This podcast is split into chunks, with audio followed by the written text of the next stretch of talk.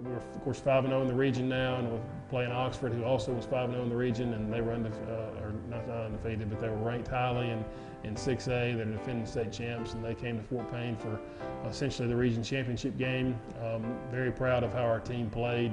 We were able to get a stop early on defense, and Connor Cash caught a pass and ran down inside the one, and we were able to punch it in on 4th and goal with Darryl Prater in on offense to make it 7-0 early.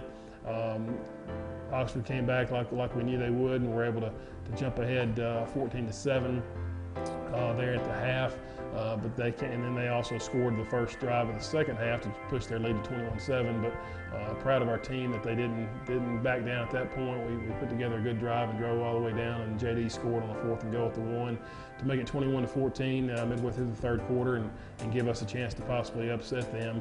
Unfortunately, they made just a few more plays than we did in the 4th quarter, and they were able to block a field goal that kind of pushed the game out of hand, and they were able to go ahead and beat us that night, 49-14.